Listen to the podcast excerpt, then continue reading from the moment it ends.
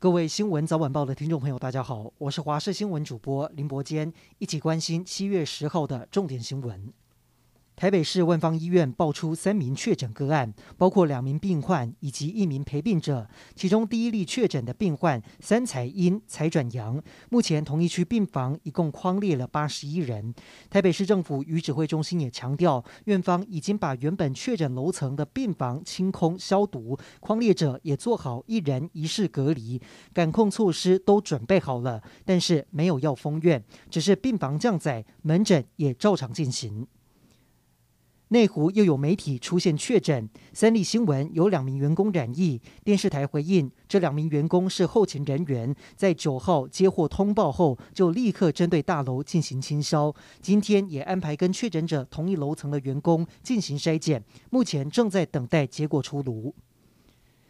今天国内新增三十一例的本土确诊，两例境外移入，以及六例死亡，整体疫情持续稳定，但始终无法降到个位数。疫情是不是进入缓降期？指挥官陈时中表示，就像是考试一样，越往一百分迈进就越困难，因此疫调要更精确。而死亡案例中也出现一名因为情绪不稳而轻生的年轻男性个案。另外，针对幼儿园无法开放引发家长质疑，指挥中心也特别拿出数据，强调幼儿的确诊案例还是存在，要做到防疫也相对比较难。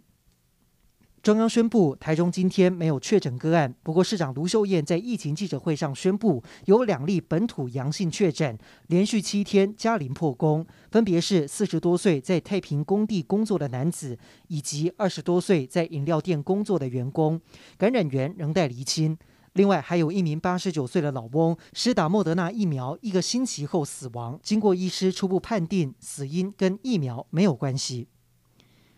台北捷运传出有一名外包清洁人员确诊，指挥中心证实，这名清洁人员的同住家人当中也有六人确诊，目前正在框列还有疫调当中。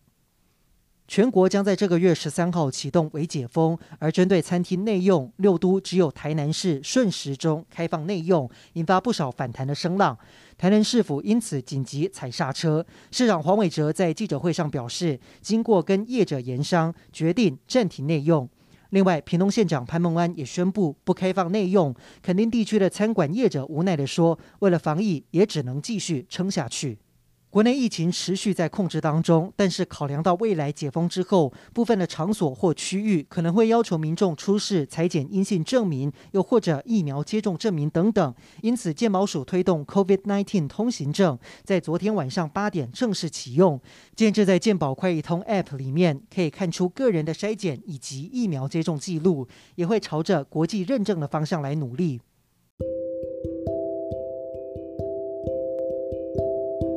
以上就是这一节的新闻内容，感谢您的收听，我们再会。